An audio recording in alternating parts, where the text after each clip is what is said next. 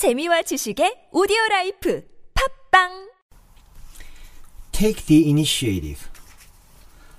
Second Peter chapter 1 verse 5. Add to your faith virtue.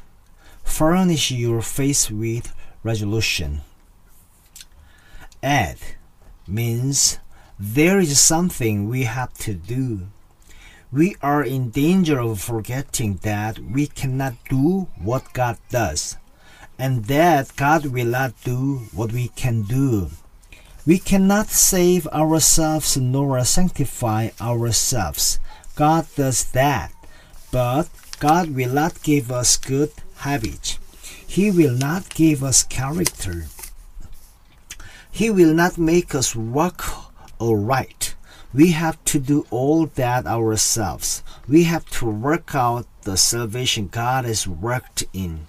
Add means to get into the habit of doing things, and in the initial stages it is difficult.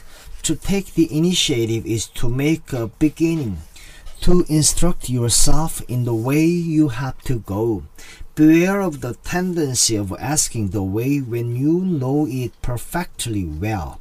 Take the initiative, stop hesitating, and take the first step. Be resolute when God speaks. Act in faith immediately on what He says, and never revise your decisions. If you hesitate when God tells you to do a thing, you endanger your standing in grace. Take the initiative, take it yourself. Take the steps with your will now. Make it impossible to go back. Burn your bridges behind you. I will write that letter.